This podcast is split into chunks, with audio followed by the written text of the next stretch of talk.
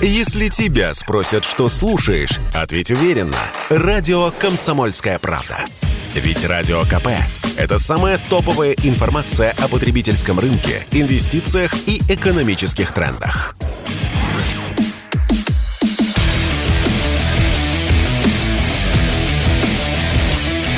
Программа с непримиримой позицией.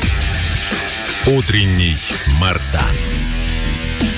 И снова здравствуйте, и снова в эфире радио «Комсомольская правда». Я Сергей Мордан, к нам присоединяется Дмитрий Евстафьев, политолог, кандидат политических наук. Дмитрий Геннадьевич, категорически вас приветствую. Здравствуйте, здравствуйте, Сергей. Я вот тут а, всячески провоцирую а, добрых русских людей и спрашиваю, готовы ли они к большой войне. А, разделилось мнение. вы как, готовы, нет? А я сейчас вообще жуткую вещь скажу. К большой войне не бывает готов никто и никогда. Ни к Первой мировой войне, которая, помните, она началась с того, мы будем домой до Рождества, угу. ни к Второй, которая там мыслилась да, как такая, знаете, причем со, э, со всех сторон она мыслилась, как такая легенькая прогулка. На чужой территории. Не обрем... Да, необременительная. Мы на чужой территории хотели гулять, и наши противники хотели гулять на нашей, то угу. есть тоже на чужой территории. И наши будущие союзники, которые еще не знали, что будут нашими союзниками. Все это было, знаете, никто никогда не бывает готов к большой войне, при этом все всегда готовятся к войне прошлой. Угу. Поэтому, ну, ничего необычного. А, я бы не хотел большой войны. Но, вы знаете, я, у меня, в принципе, я не, не раз высказывал, что мы не должны оставлять нашим детям и внукам наши недовоеванные войны. Поэтому, ну, значит, большая война, ну, значит, большая война. А вообще, по-любому, это все надолго. Это может не быть войной, но вот та ситуация, которая, собственно, развивается последние, вот я сейчас тоже, наверное, вещь неприятную скажу, года полтора, и это есть теплая война, которая сейчас со взрывом э, трех ниток северных потоков, она начинает из теплой переходить к такую почти горячую стадию. И это уже давно, и, по-моему, давно надо было психологически как бы свыкнуться с той нехитрой мыслью, что это надолго раз, и во-вторых, это коснется всех два. Вот и все. А вот объясните, пожалуйста, э, взрыв трех веток северных потоков. А почему вот э, вы такое значение этому событию придаете, как фактическому уже там началу горячей стадии войны? Ведь никто, Но, же не, а... никто не взялся ответственность, никого не обвинили. То есть, кто взорвал? Да черт его знает, кто взорвал, не знаем. Нет, инопланетяне, э, да, вот, или инопланетяне. Я думаю, что в конце концов выяснится, что это упала летающая тарелка. Я, правда, не знаю. У меня вчера, говорит, трудный день был, семинары в ГИМО целых два, там студенты народ mm-hmm. ершисты. Я пришел, я уже спать вырубился. Э, но я спать отпадал на моменте, когда вот-вот должны были найти Буденовку в районе вот этих вот взрывов Буденовку, партбилет с уплаченным. И балалайку. Да, да, балалайку, бутылку водки, и должны были появиться фотки какого-нибудь траулера с э, людьми удивительно похожими на Петрова и Баширова, да? Я не знаю, Сергей, там вот я просто сейчас вот сразу с утра тоже как-то немножко заметался. Не знаю, как нашли. Пока нет, нет, Дмитрий Геннадьевич, да? нет, нет, не нашли. Нет? Вот визитка Петрова и Баширова пока не найдена на месте. Но сейчас, я думаю, к датским берегам ее течением, э, значит, вынесет, потому что все попытки каких-то там э, бронекавалерийских водолазов э, из Украины к этому привлести, значит, Америка, не дрогнувшей рукой наших англосаксонских друзей вчера уже к обеду были отметены, да, то есть нет, виновниками будем мы, э, Значит, как они это все будут технически обосновывать, это уже не важно. Абсолютно. Западный обыватель, угу. Да, западный обыватель поверит во все. Но Теперь к, как бы к основной части вашего вопроса. Что такое вот этот международный коридор по транспортировке углеводородов? Это не просто российский актив, хотя это Россия, в том числе российский да, актив. Да, верно. Да? Это находящийся в серой зоне международный логистический коридор.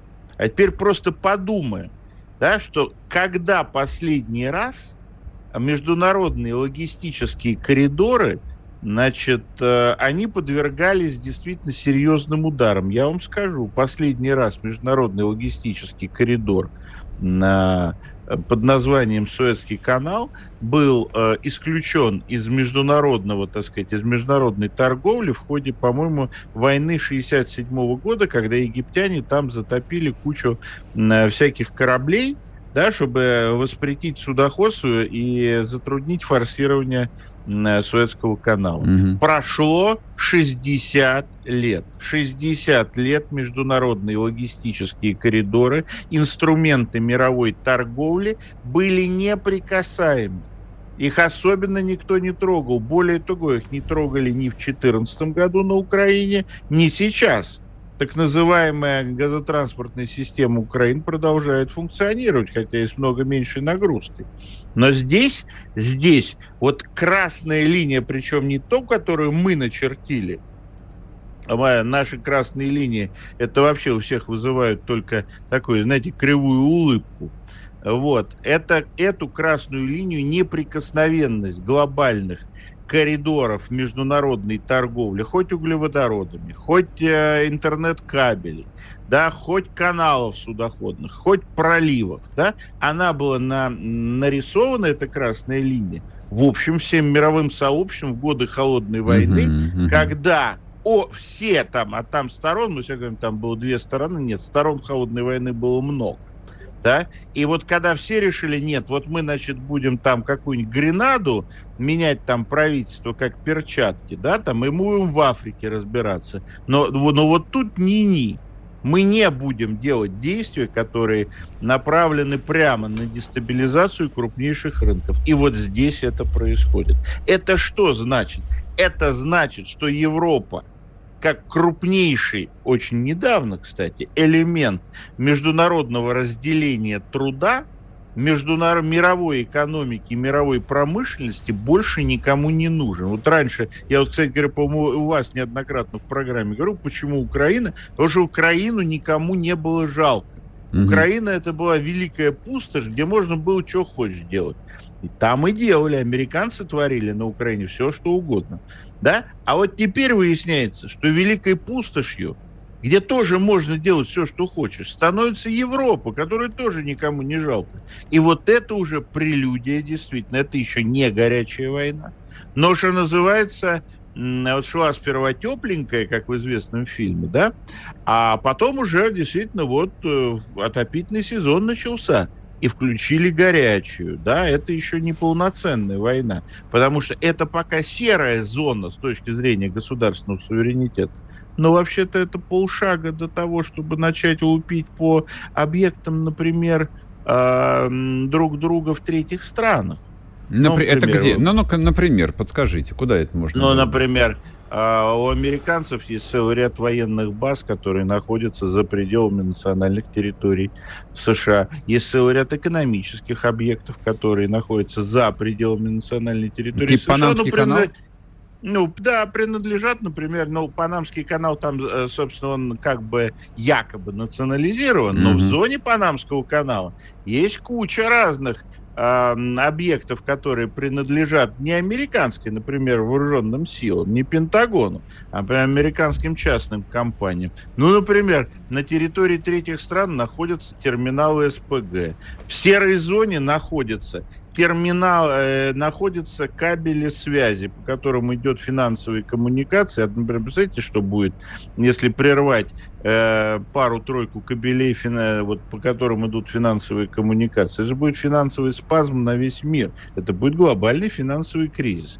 Но и у нас есть такие объекты, у китайцев есть такие объекты. Я бы обратил внимание, например, на космодром Байконур который наш объект находится на территории третьей uh-huh, страны. Uh-huh. И таких, и таких точек уязвимости. И у китайцев они такие объекты есть. И таких точек уязвимости мы вдруг можем обнаружить очень много. И по каждой из них да, возникает совершенно новый набор рисков, который, который в действительности еще пока никем не оценен. Ну, я, а... жизнеутвер... я был жизнеутверждающий. Более, да? более чем, да. А, собственно, вот я все же с упорством а, идиота переспрошу. Так, ну хорошо, то есть кра- кра- красную линию а, не то что перешагнули, а перемахнули, и никто даже не обернулся. А, никто, хотя никто не взял на себя ответственность, то есть очевидно, что вот а, а другая сторона должна что-то ответить. Или не должна, или остановиться должна.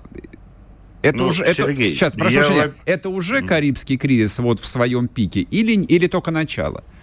Нет, это начало Карибского кризиса, это я бы сказал, что это заход на...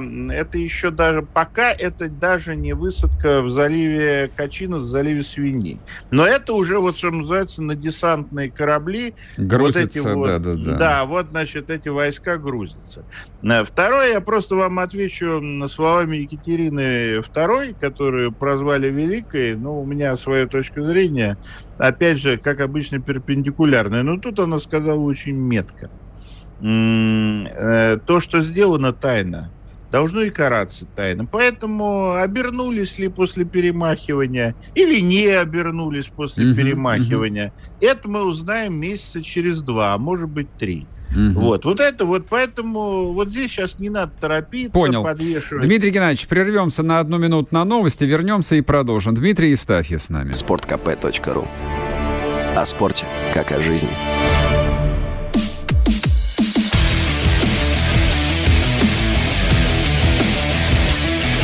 Программа с непримиримой позицией. Утренний Мардан. И снова здравствуйте, и снова в эфире радио «Комсомольская правда». Я Сергей Мардан, Дмитрий Евстафьев с нами, политолог, кандидат политических наук. Дмитрий Геннадьевич, а, вот а, в этой новой картине мира какая ближайшая судьба, с вашей точки зрения, уготована вот всяческим лимитрофом? Я почему решил спросить? Э, новости из Эстонии, вы не поверите, вот привлекли мое внимание. Это вообще сейчас такое вот новости из Эстонии. Это, это, да. это самое, это важнее, чем Красный Лиман на самом деле. Простите меня за такую рискованную шутку. Значит, а, они официально на законодательном а, уровне объявили санкции против российского газа. При этом вчера я прочитал, что Эстония только на 25% обеспечивает себя, в принципе, электричеством, а все остальное это путинское электричество. Объясните мне а, вот схему принятия политических решений и там, не хочу скатиться в шовинизм, 282 статью никто не отменял, и схему принятия решений у нас. То есть, по идее, в логике войны а Эстония должна уже ходить с керосиновыми лампами. Но нет, у них все нормально, Таллин освещен. Но формально Таллин, э, сколько там Н, я уже забыл. Много. Да, много. Так, он э, войну нам пока не объявлял. Вообще, это очень хитрая ситуация, когда с нами воюют, не объявляя войны. И в этом смысле, конечно, наиболее странное состояние у нас возникает не с Эстонией, которой, в общем, ну, примерно все понятно, что это такая, знаете, карликовая, карликовый песик НАТО. Он вот, в общем, ничего, кроме того, что лаять не может, но вот он раздражающий, так у ноги все время бегает и так далее. А самая странная ситуация у нас, простите за это почти нецензурное слово, с Украиной. А мы с ней вообще воюем, не воюем, торгуем, не торгуем. Вот э, мне не очень понятно, как можно э, создавать ситуацию, когда мы через украинскую ГТС гоним газ, угу. за транзит этого газа значит, наши украинские партнеры в данном случае. Конечно, партнеры, да, в полном смысле этого бомбят, слова. Которые бомбят Курск и Белгород, так, между прочим, получают 3 рубля, на которые закупают вооружение и ГСМ. Вот угу. это вот мне как-то не очень укладывается в моей голове. Наверное, я туповат для современного понимания экономики и системы принятия решений. Но боюсь, что таких, как я, в нашей стране довольно много. И вопросы о том, вот понимаете, вся вся проблема. Странные войны можно воевать. Ну вот Франция воевала странную войну. Ну только потом, потом, потом хопа, и немецкие танки на Елисейских полях. Mm-hmm. Странные войны всегда очень странно кончаются. Причем, прежде всего, они странно кончаются для людей, которые их пытаются вести. В этом смысле, конечно, нельзя не сказать, что количество вопросов у российского общества к целому ряду представителей государственной власти и экономических структур, мягко скажем, нарастает. И на этом я, пожалуй, Сергей, знаете, я человек такой... Я понимаю. Малознающий, так, и крайне поверхностный. Я здесь поставлю точку. Угу, угу. Ну, собственно, в этом смысле мы с вами плоть от плоти вот этого большого э, русского народа, который многие говорят, что он э, туповат, вот, задают дурацкие какие-то вопросы время от времени. Ну, а раз задаешь дурацкий вопрос, что с дураком-то разговаривать? Вот с нами и не разговаривают. Но здесь ведь такой жирный нюанс э, в три часа дня сегодня должен возникнуть. А, в виде вот торжественного мероприятия в великолепном Георгиевском зале Московского Кремля. Вот. Э, и, и что? И, и все? И после а этого, а по вот, идее, все а, должно быть или нет? Э, я вам так скажу. Понимаете, Сергей, все мы в какой-то мере эстонцы. Вот как у эстонцев отопление и санкции против российского газа и российского электричество существует отдельно в голове. Вот в левой э, стороне там э, мозга э, полушария, это, кажется, называется, ага. да, значит, необходимость постоянного гадости России делать и санкции вводить, а в правой стороне отопление. Так и у нас. У очень многих крупных государственных деятелей и некрупных тоже государственных, к сожалению, деятелей. Да, вот в правой половине мозга необходимость э, такого проведения крупного, значимого, действительно глобального, между прочим, значимого мероприятия, а с другой стороны, вот, ну, немножко мы вот тут попартнерствуем, вот чисто вот немножко вот тут вот, чисто чуть-чуть, mm-hmm, да, mm-hmm. Вот. А то, главное, потому что а, а, вот это вот разделение, оно ведь произрастает из того, а, что мы все еще пытаемся сыграть на ничью. Да, несмотря ни на что. Хотя как играть на ничью после того, что сегодня произойдет в 3 часа дня по Москве? Так я про это лично, и спрашиваю. Я лично, но это если это вот это вот ничья с Западом, да, про Украину же все мы все понимаем, нет никакой Украины, да, да, ничья с Западом и необходимость удовлетворения волеизъявления почти 9 миллионов населения освобожденных, денацифицированных э, регионов, да, вот они существуют отдельно. И что нужно сделать для того, чтобы они как-то вот эти два вопроса совместились, ну, я не знаю. Я не нейрохирург. Уж извините, Сергей. А может быть, тут расчет на то, что хохлы первые сморгнут и объявят нам войну? Тут же ведь я вот прочел такую довольно объемную юридическую справочку, из которой следует, что вот, ну, согласно действующим международным нормам, а вот если ты объявляешь первой войну, даже если вот она оборонительная, вот ты все равно в полном говне. Извините меня за выражение, пожалуйста. И получаешь такое количество геморроев, что лучше действительно ее не объявлять. Но а сегодня же должно быть экстренное заседание а, СНБО Украины, историческое, они сказали, что историческое будет. Может, объявят нам войну наконец, и мы станем... А на нас, и на Се... нас нападут. Сергей, а мы сейчас не про объявление войны а говорим. А про что? Мы сейчас про газ говорим. А, то есть можем Давайте, не объявлять. Я считаю, вот пусть они нам что хочешь объявляют, так?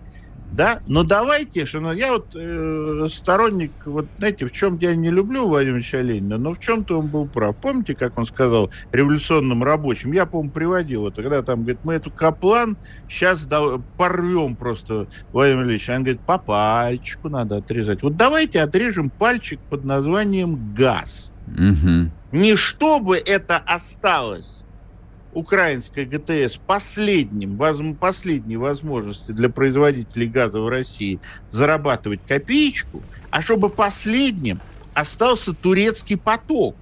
Угу. И посмотрим, как они будут отзывать лицензии. И сила вот Сибири давайте... еще. Да, и сила Сибири, но она на Китай. Там сложно, это, мне сложно представить, как через нее можно гнать газ в Европу. И посмотрим, что потом будет. Давайте начнем отрезать нашим западным партнерам по пальчику, потому что пока они нам отрезают по кисти. Угу. Ну вот, вот и все. Но вы рассчитываете, вот если там совсем серьезно, вы рассчитываете на то, что после сегодняшнего дня а, вот никаких вот этих вот возможностей для вихляний и просто, ну, их технически не останется? Возможности для вихляния есть всегда. Во всяком случае, э, найти их может э, умный человек, так сказать, хитрый, изворотливый, у которого есть богатая биография в нулевых, в сытых нулевых, mm-hmm. он их найдет всегда. Вопрос в том, чтобы сокращать пространство для этих вихляний. Вот сегодня произойдет очень важное. Пространство Луганской, Донецкой Народной Республики, а также Херсонской, Запорожской областей угу. будет изъято из того пространства, где наш политик, чиновник там и так далее сможет вихлять. Угу, угу. Но это как бы, что называется, дорогу осилит идущий, и впереди еще, к сожалению, Сергей, очень и очень много возможностей для вихляния. И боюсь, что в самое ближайшее время мы тут, что называется, увидим много чего интересного. Ну, я у одного очень неглупого историка в телеграм-канале прочитал о том, что типа, что вы паритесь, не торопитесь, вы еще много увидите зрат, и все равно их придется как-то переварить, и все равно Россия в конце концов победит, потому что по-другому быть не может. Но я не ради патетики это сказал, ну просто чтобы, в общем, люди действительно уже как-то, ну, начинают, научились э, с этим жить. А вот что еще хотел э, я вас спросить. А, я ну, пробежал э, там американские газеты, они довольно серьезно воспринимают э, сегодняшнее мероприятие. То есть вот вчера еще как бы типа все было в таком пропагандистском э, залихватском духе, а сегодня к утру, ну так, немножечко так вот подкрутили громкости. А я вам скажу, потому что в американские газеты имеют очень хорошие источники информации в России. Mm-hmm. И эти источники им до ночи сегодняшнего дня рассказывали, что еще возможен торг. А, а, ночью, по... а ночью появились два указа. И как в том анекдоте, концепция, говорит, изменилась. Понятно. Вот. Да, и пришлось совершенно менять. А действительно, я с вами абсолютно согласен, э, в западных СМИ была полная уверенность, что сейчас, вот, собственно говоря, они увидят, как вихленет российская политическая элита. Угу. И тут вот и все пошло немножечко не так. И тут случился и очередной 14 год. И не туда. Дмитрий Геннадьевич, спасибо вам большое. Дмитрий Евстафьев был с нами, политолог, кандидат политических наук. А, ну, мы только приступили, в общем, к обсуждению и анализу исторического, гигантского исторического а, процесса, в котором нам с вами не повезло жить, или повезло, тут а, смотря кто как к этому относится. Ну, поживем увидим. Радио «Комсомольская правда». Срочно о важном.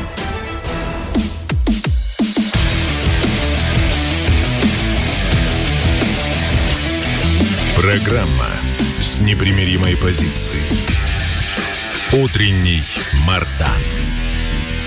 Всем здравствуйте! В эфире радио «Комсомольская правда». Я Сергей Мордан. К нам присоединяется Сергей Кургинян, политолог, лидер движения «Суть времени». Сергей Иванович, здрасте. Здравствуйте. Спасибо, что присоединились. Я с вами хотел поговорить про мобилизацию. Но не про ту частичную мобилизацию, которую, в общем, начали, и про которую вчера уже президент э, сказал все, что он думает, ну, в такой тактичной, в мягкой манере. Ну, в общем, все, кому положено, услышали. А вот та мобилизация, которая, по идее, должна была случиться, ну, вот следующие социальные группы э, я выделил бы, вообще в русском народе, в правящем классе, в образованном слое, и в экономике.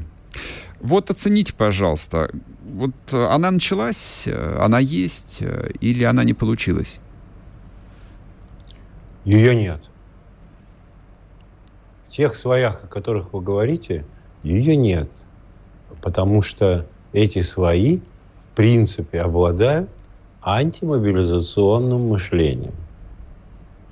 Они не ориентированы на мобилизацию – она им чужда, у них нет для нее тех способностей, которые должны быть у человека, которому говорят, слушай, мобилизуйся. Да? Угу. Вот сказать кому-нибудь, э, ну, да, овце стань волком, да, она же не станет им, да, она будет блеять даже, до поры до времени она будет чуть-чуть более яростно блеять. Говорит, угу. когда придет волк, то я там бей, я его копытами затопчу его, да и так далее и тому подобное. Когда волк придет, он один раз на нее посмотрит, он скажет «у», и овца подожмет хвост и будет вести себя так, как ей положено.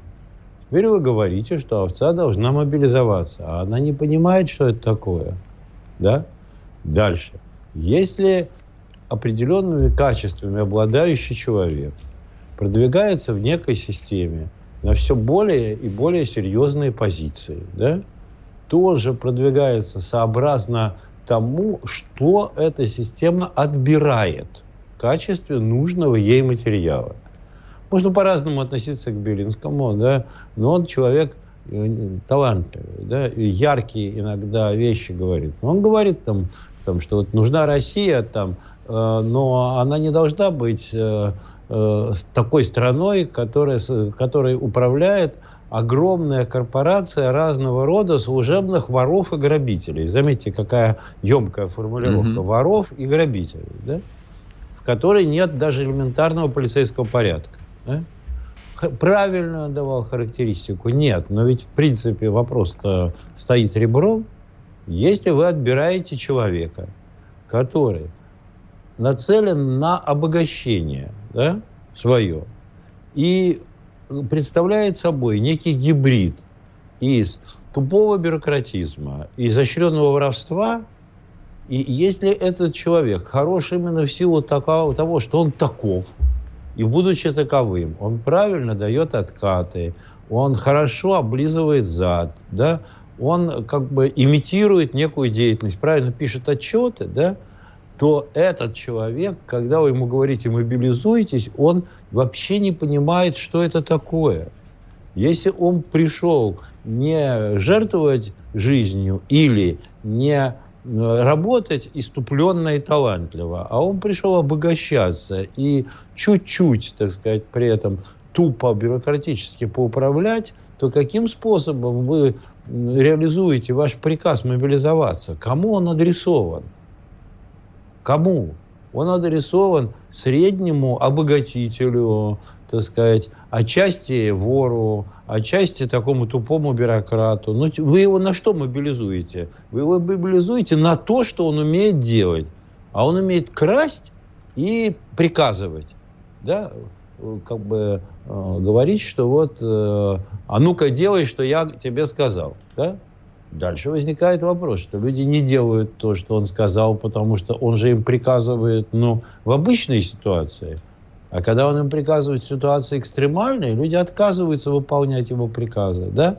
А сам он все время смотрит, как из этой новой ситуации он может извлечь что-нибудь для него привычное и лакомое, да? Как он может не обогатиться, там, да?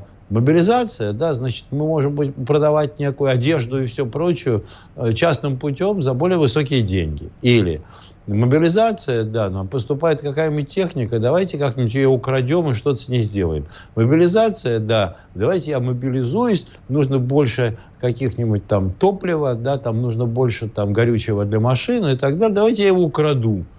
Я имею в виду, я в кавычках, да, когда вы адресуетесь к этому человеку, то, во-первых, он не может мобилизоваться, во-вторых, он не хочет. Значит, первое, что вы должны делать, когда вы говорите о том, что надо мобилизоваться, это отобрать людей, которые в состоянии мобилизоваться, у которых для этого есть а. желание, б. возможность не может овца мобилизоваться на то, чтобы сражаться с волком. Для этого нужен волкодав. Да? Угу. Вот этот волкодав должен появиться на горизонте, а ничего более ненавистного для гламура, для системы расслабленно так называемого рыночного в кавычках существования, чем волкодав, нету. Он не нужен, он чужой, он плохо пахнет, да? Дальше вы его встроили в систему, он хочет работать, значит, он будет мешать вам воровать. Угу. Он фишку не рубит, да? Он лишний. Его надо загнать за можай. А дальше вы должны найти болтунов, которые будут говорить, мобилизуемся, мобилизуемся, мобилизуем, мы уже мобилизовались, бе, мы вот-вот мобилизуем, ме, бе, ме и так далее. И я слышу это бе, ме в разных вариантах некого патриотического гламура, так сказать, некого стилька под названием «понты дороже денег», да, некой отчетности. И внутри все время этого возникает главный вопрос. А как на этом наварить-то? Не как это сделать, а как на этом наварить. Потому что психика, в психику встроена эта система. Да? Я совершенно не говорю, что так на самом деле было, но был такой советский анекдот, да, но я сейчас объясню, зачем он нужен. Я не про конкретных людей, которые в нем рассматриваются, буду говорить, а по, про принцип, да, что Тодор Живков был такой э, болгарский лидер, да, как-то странно себя ведет. Он прекращает проводить заседания политбюро и все прочее, ходит на пляж, собирает камни, приходит домой, отбирает эти камни, потом ложится спать, потом снова идет на пляж и так далее. Ну, как бы пытались врачей спросить, в чем дело и так далее. Ну, поняли, что надо звонить в Москву. Позвонили в Москву и говорят, сейчас проверим. Да? Сейчас проверим, извините, может быть, мы понимаем, в чем дело. Потом говорю, ой, извините, да, да, произошла ошибка. Мы случайно в него заложили программу лунохода. Да? Так вот, может, эта разживка была хорошей, но сам принцип закладывания программы лунохода – он действует. Значит, если вы заложили программу лунохода, в данном случае под луноходом я имею в виду воровство, откат, хороший отчет, мина при плохой игре, да, разболтанность внутренняя, да, и так далее и тому подобное. И эта программа заложена в человека, то когда вы ему говорите «мобилизуйтесь», что он делает? Он мобилизует имеющееся у него качество – вы, так сказать, собираете там 300 тысяч э, как бы людей, да, с этого можно наварить, можно, да, он хочет, чтобы это что? Чтобы это была новая армия? Нет. Он хочет обогатиться, как он и раньше хотел. Теперь он будет обогащаться на этом. Что вы имеете в виду, когда вы его мобилизуете? Сергей Иванович... Имеете в виду, а... что его надо убрать. Так, убрать, переходим а к того, практической части. Кто хочет воевать, поставить на его место. Но он же станет сразу... Это же чужой пацан, неприятный пацан, да, не комплементарный, не как бы комфортный, комфортный ко всему остальному, да, как вы у него строите? Он э, озирается вокруг и начинает говорить, ба, да тут все воруют, а где, как же мы произведем военную технику? Ему говорят, слушай, ты не рубишь фишку, мы не производим военную технику, мы обогащаемся на производстве военной техники. Но сейчас... Когда-то в позднесоветскую угу. эпоху, когда-то в позднесоветскую эпоху мать мне говорила, что последнее, что большевики еще понимают, угу. да, каким-то способом, но имелось в виду э, не большевики ленинского или сталинского набора, а вот эти, брежневские. Угу. Когда им говоришь, не мешайте мне работать, да, они еще понимают, что кто-то должен что, работать. Что кто-то работает, да? и кто-то умеет Понимаете, это делать. Да? А еще да, понимают. А вот последние 30 лет это понимать перестали. Я помню, как уничтожался там в одном из крупнейших строительных объединений наш mm-hmm. последний человек, который работал. Я вот видел, что он работал. К нему приходишь там в 2 часа ночи на работу, он там сидит, да? За счет этого все еще работало. Mm-hmm. Потом вместо этого человека, который работал, возник обервор, который только воровал, и интриган, который мог интриговать. Работа прекратилась. Сергей Иванович, и мы сейчас, мы сейчас начали да, расхищать. Мы сейчас Теперь уйдем. Вы говорите мобилизация. Мы сейчас уйдем на перерыв на новости на одну минутку. Вот прежде чем мы уйдем, я просто вы как бы развернули невероятно мрачную картину. Хотелось бы увидеть какой-то просвет. И он, да, у вас, у вас видение этого просвета наверняка есть. Сергей Кургинян с нами в эфире, не уходите. Радио «Комсомольская правда». Никаких фейков, только правда.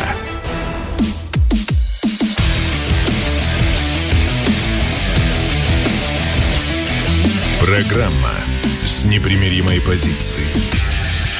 Утренний Мардан. И снова здравствуйте, и снова в эфире радио «Комсомольская правда». Я Сергей Мордан, и мы продолжаем а, наш разговор с Сергеем Кургиняном, политологом, лидером движения «Суть времени». Сергей Иванович, ну дайте просвет, дайте перспективу-то блистательную, как вы умеете.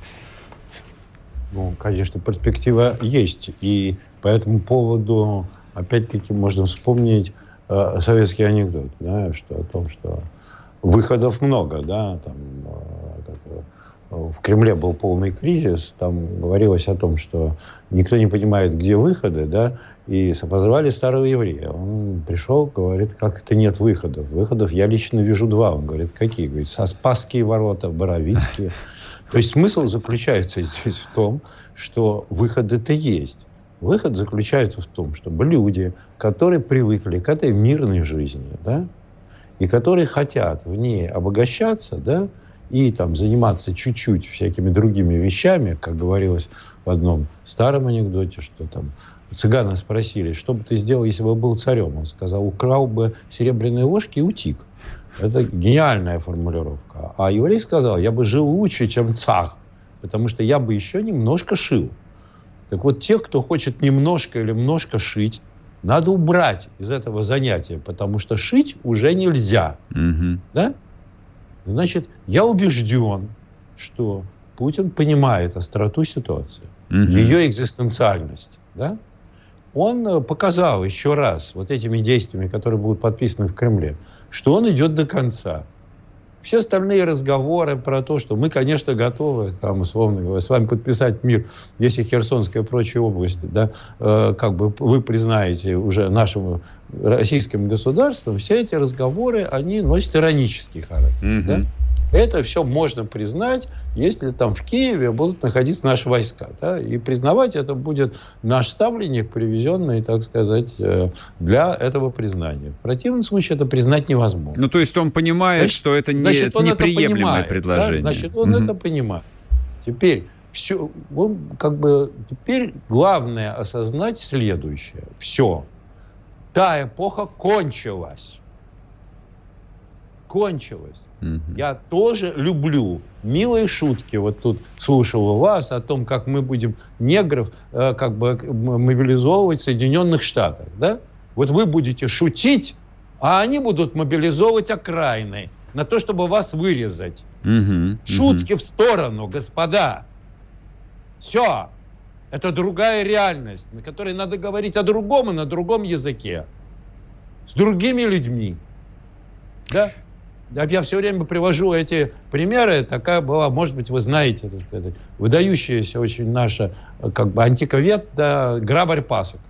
Она как бы э, создала целую школу античности, там, Аверинцев, там, и многие другие, да, были, Гаспаров и так далее.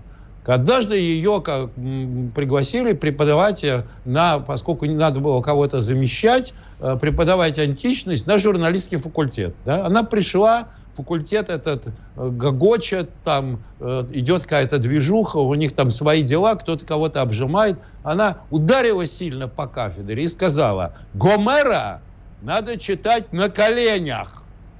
Сделала длинную паузу, потом сказала, и не вам. Все. И не вам. Значит, теперь это журналистский факультет, да, он решил, э, что когда какой-то там придет парень, может парень карьерист, не знаю, а может отличный парень. Вот он придет с этой буквы Z, его надо как бы э, по этому поводу надо, так сказать, начать матом крыть. Значит, должны прийти люди, которые скажут, слушайте, покройте нас матом, пожалуйста. Вот, пожалуйста. Этот мат начинается, да? И через секунду раздается виск. А через три секунды все, кто матерятся, понимают, что они матерятся последний раз. Все. И с этого момента новая эпоха наступает. Угу. Что делается вместо этого? Начинается блеяние. Этих мы уберем, а те говорят, мы вас уберем, а те туда, а я хороший, а я плохой. Дальше армия. Мы же понимаем, что то, что произошло в Харькове, это в значительной степени как бы секториальное разложение. Да? Снизу, отовсюду. Плюс теперь уже это признал президент, как я понимаю, да, это недостатки в законодательстве о специальной военной операции. Если люди исправляют законы, значит, они были не те. Я умею мыслить. Угу, угу. Я спрашиваю, почему эти законы не исправили раньше, до начала спецоперации? Или хотя бы когда она началась? Или в момент, когда она началась, да?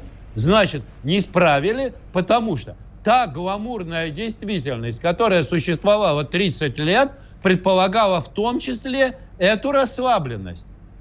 Да? Значит, с момента, когда началось нечто серьезное, и надо было понять, что началось нечто серьезное, надо сказать, шутки в сторону, господа. А в армии это означает, что шутника надо шлепнуть. Угу. И пока ты его не шлепнул, законно и нормально шутник будет шутить. То есть он будет разлагаться, как бы извлекать из ситуации то, что ему хочется и так далее. Но это только первый шаг. А второй шаг должен быть такой, что вместо того, кто хочет это, должен появиться тот, кто хочет воевать. Эти люди есть. Я еще раз обращаюсь со стихами не худшего поэта советского – Слуцкого. Кадры есть. Есть, говорю, кадры. Люди толпами ходят. Надо выдумать страшную кару для тех, кто их не находит. Люди ракеты изобрели. Человечество до Луны достало. Не может быть, чтобы для Земли, в данном случае скажу, для войны, людей не хватало. Как не плотна пелена огня, какая не канонада. Встает человек, пошлите меня. Надо, значит надо. Значит, вопрос заключается в том, что людей этих дофига. Я все время привожу анекдоты как метафоры. Там бабушку вбивают в троллейбус, там давка, она ноги ей отдавливает. Там, ах ты, Господи, ах ты, Господи. У интеллигентов-то нет совсем. Один говорит, интеллигентов дофига, только грубее. Автобусов мало. Кадров дофига. Автобусов мало. Значит, те люди, которые в этой действительности хотят жить и платить цену за счастье существования в своей стране. Эти люди должны получить соответствующие возможности. Остальные должны понять, что если еще раз они поведут себя определенным образом, то выпендриваться им будет нельзя. А будет вот это – и я как руководитель геофизических партий прекрасно знаю, как это делается. Каждый раз мы это делали. Приезжала разболтанная пьяная шоферня, а это нельзя было делать. Она за два дня понимала, что так нельзя. Все. Или вы потеряете партию, а потом у вас начнут убивать людей. Каждый раз, на каждом месте это происходит. Да? Если друг оказался вдруг, и не друг, и не враг, а так, да, и так далее. Парня в горы бери, рискни, и так далее. Ты видишь теперь, кто чего стоит, угу. да? Ну так понеслась. Теперь, да, теперь видно, кто что не стоит. О том, как в позднесоветскую эпоху, что mm Ивана Ивановича надо назначать на культуру, потому что когда мы с ним вместе работали на мясозаводе, он и кидали тушу через забор, он всегда подставлял плечо. Поздно. Иван Иванович должен выиграть войну, а не подставлять плечо, когда ты тушу через забор кидаешь. Это экзистенциальная ситуация. Шутки в сторону. Эта ситуация не на бабки, а на жизнь. И пока не будет показано, что эта ситуация не на бабки, а на жизнь, все. Можно 10 раз, 100 раз не любить Ленина. И есть за что. Но если внимательно прочитать его статью сентябрьскую «Грозящая катастрофа» и как с ней бороться, то он, там сказана простая вещь. Временное правительство, советы, все наши враги. Вы должны выиграть войну. Вы не можете ее выиграть, если вы хотите неограниченно воровать. Умерьтесь сейчас. Наведите порядок, учет и контроль и все прочее. В противном случае вы потеряете власть и не сможете потом воровать умеренно. Сергей Иванович... Сейчас а... надо прекратить вообще, а потом будете воровать умеренно. Но Заканчивается программа у нас, к сожалению. Сейчас все. Спасибо. Все. Спасибо вам огромное. Спасибо за эту прекрасную публицистическую яркую речь. Сергей Кургинян был с нами, политолог, лидер движения «Суть времени». У меня остается буквально 10 секунд.